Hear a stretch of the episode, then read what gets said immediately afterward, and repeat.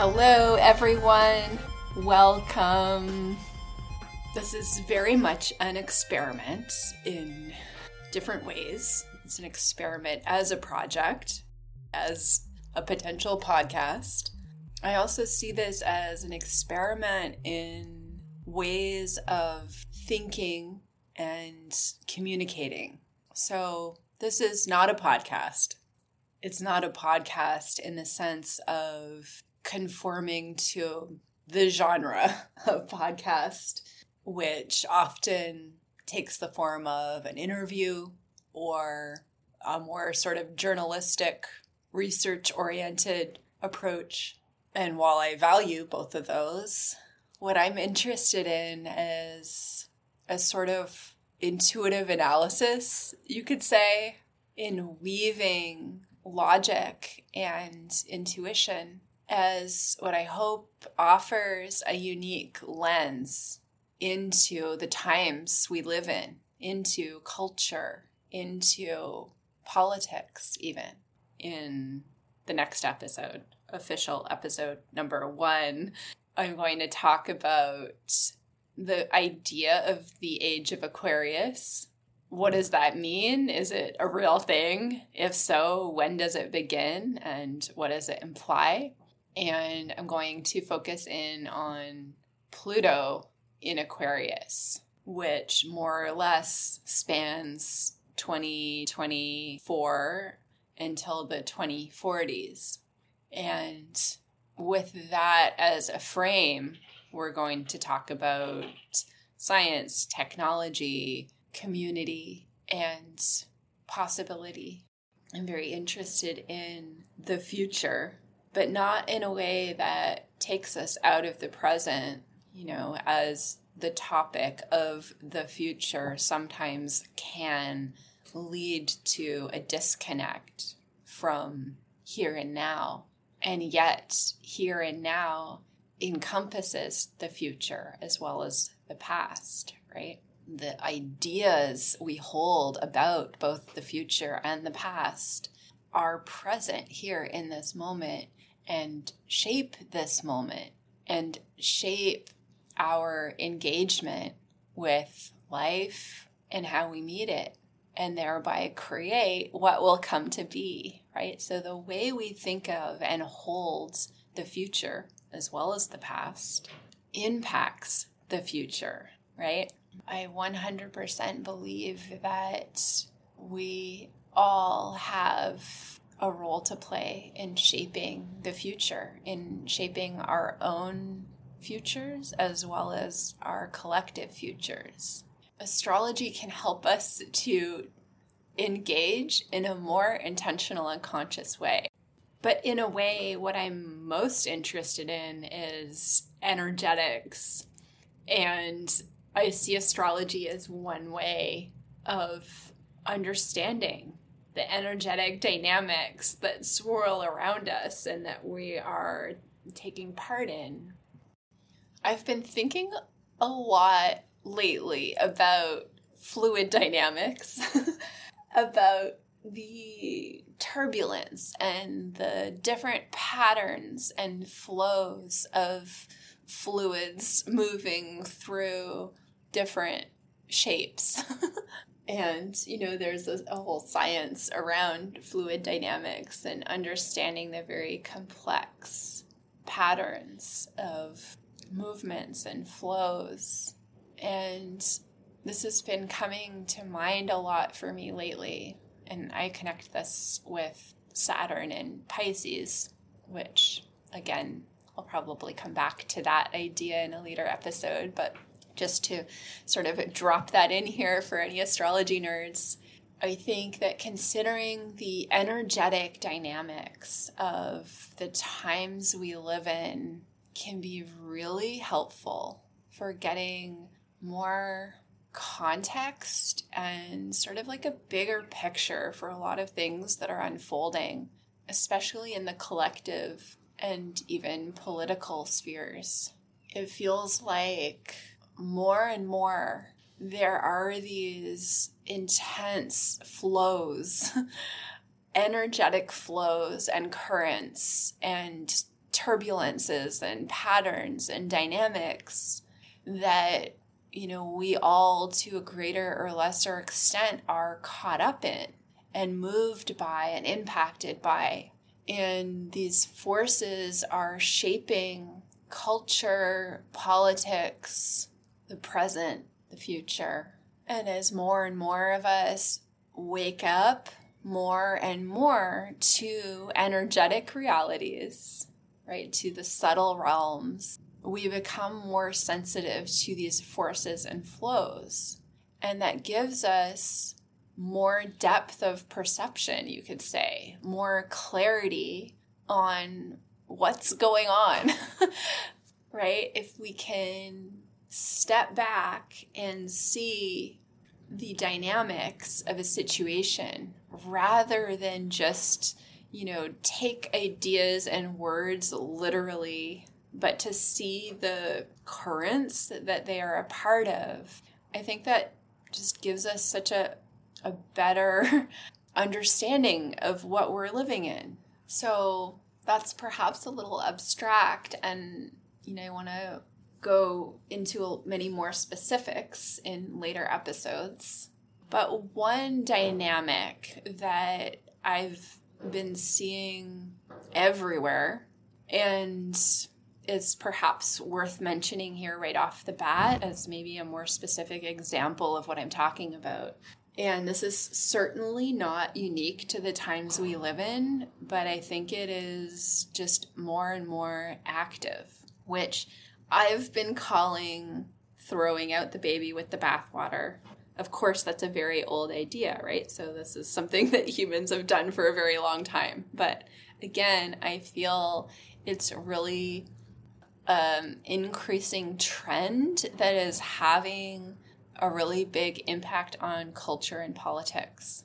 I think this happens a lot in sort of new age areas where, you know, almost no one wants to identify with the new age, right? We can think of so many different reasons and examples and ideas that are usually considered new age that are bypassy or capitalist or individualistic or neoliberal or extreme or flaky or fill in the blank, right? There's so many reasons that so many people want to distance themselves from the new age, right? And good reasons.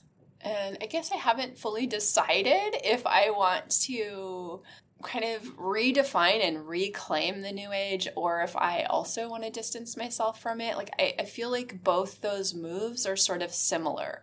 What we're wanting to do is be critical, right? We're wanting to analyze ideas that are considered new age and see how sometimes they're problematic or illogical, etc. And yet there's so much that could be considered new age or sometimes is that is really rich and I would say important and you know potentially helpful, even transformative. Maybe astrology is one example. And I think people who take the different tack of distancing themselves altogether from the New Age might argue, well, astrology is an ancient tradition and practice, so it's not part of the New Age. And I would say, yes, exactly. So many different traditions and practices that are considered New Age could be seen as the continuation of a long tradition that we could call imperfectly Western esotericism, right? This tradition of usually underground thought and practice that, of course, now is in conversation with many, many, many different cultures and historically wound its way through Europe, through parts of the Middle East, through ancient Greece to Egypt and Mesopotamia and includes aspects of philosophy, witchcraft, herbalism, magic, Gnosticism, Hermeticism, so many different traditions and practices. You know, there is this unbroken chain of secret, right? Hidden spiritual knowledge and practice and thinking that has ancient roots. And I think there's a lot of gold in embracing this rich tradition, in reconnecting with our roots. You know, for those of us who might see ourselves as in some way part of that tradition. Or traditions, right? Really, it's many different interconnected traditions, not just a singular one, right? And so much of, you know, quote unquote Western thought is colonized and colonizing, right? It's tied to colonialism. You know, we can't cut ourselves off from our own traditions, our own history, from the foundations of thought that give rise to our current thinking, right? I think the best we can do is be reflexive, be, you know, critical of our own histories and traditions. And of course, learn from other cultures, right? Listen to people who have different ways of thinking and knowing and being. But if we are to avoid simply appropriating other cultures, I think it's important to understand our own, whatever that means, right? Whoever we are, whatever our own is. And just to be clear, I'm not saying that it's never okay to learn you know a tradition or a practice from another culture. I think that if that's done in a way that is sincere and respectful i don't think there's anything wrong with that. And if there is a current of western thought that is spiritual right that we could almost see as a historical countercurrent to the dominant trends and even to the trends of colonization, which is not to say there are no aspects of colonized thinking within the esoteric tradition. Yet, I think at many times we can see this tradition as sort of a counterpoint to empire, even, right? That's why this history of thought has been mostly secret or underground, right? Because it's been in contrast to empire, right? To the more dominant modes of Western thought. And so while I understand the move to want to distance oneself from the New Age, I think another potential tactic there is to rather be critically minded within the New Age right? To critique the ideas within the New Age that we see as problematic without, quote unquote, throwing the baby out with the bathwater. To perhaps see the New Age as a resurgence of interest in esotericism, magic, astrology, spiritual thought, and life. And so there is kind of a kind of mainstream cultural move to throw it all out, right? To throw out astrology, magic, psychic thought, all of that because of, you know, perhaps a few bad examples. but if we see the New Age as within an esoteric tradition, it shouldn't surprise us that there's no space for it within mainstream thinking because that's the very nature of esotericism, right? It's secret, it's hidden, it's not easily accessible. This day and age, it's easily accessible in the sense of, you know, it's all around, but it's not easily accessible in the sense that it's easy to understand. And perhaps that's for the best. Perhaps it's not for everyone. And not only is it the nature of esoteric thought to remain hidden in some capacity from more mainstream thought, but it's also in the nature of empire to suppress or worse esoteric thinking and its practitioners, right?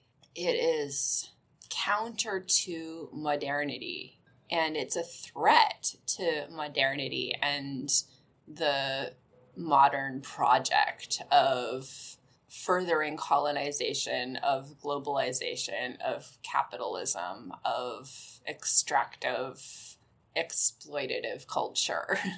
Again, a big topic I want to come back to. So, in this episode, I'm kind of just touching on a few themes that I do want to dive more deeply into later on.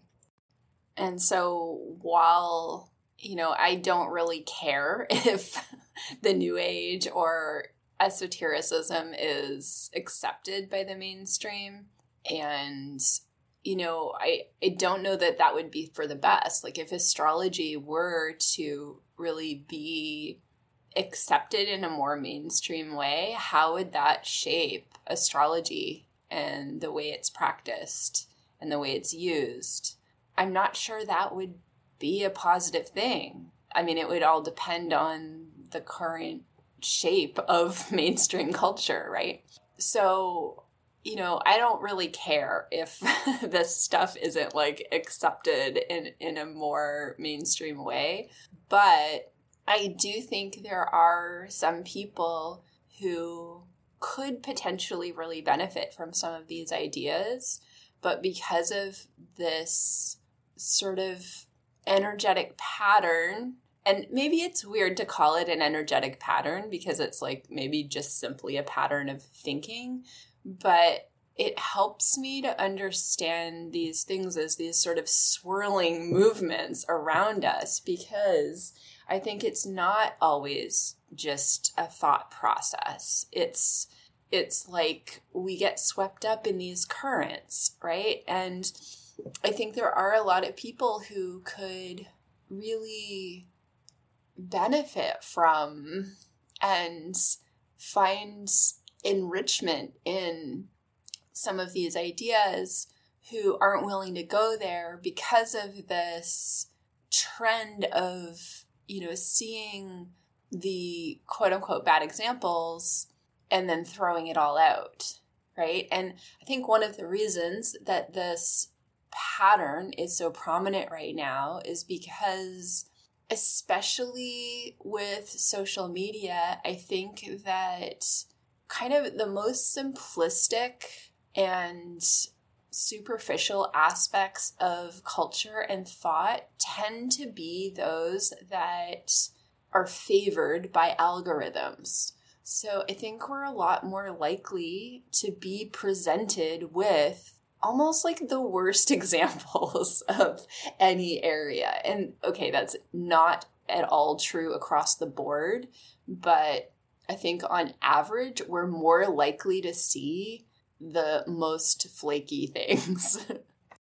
so that's one example of throwing the baby out with the bathwater and how that move impacts culture but I see it happening in many, many different places. So I, I wanted to introduce it here right off the bat as one type of dynamic that could perhaps help us to better understand our moment in time and how culture is unfolding. As part of a larger project I'm interested in, in a sort of, you could say, energetic analysis of culture which is one of the main themes of this podcast. So I'm going to leave it there for today. Thank you very much, everyone, for listening. Until next time, goodbye. You can support the show by leaving a five star review and for as little as $4 a month by clicking the link in the description box.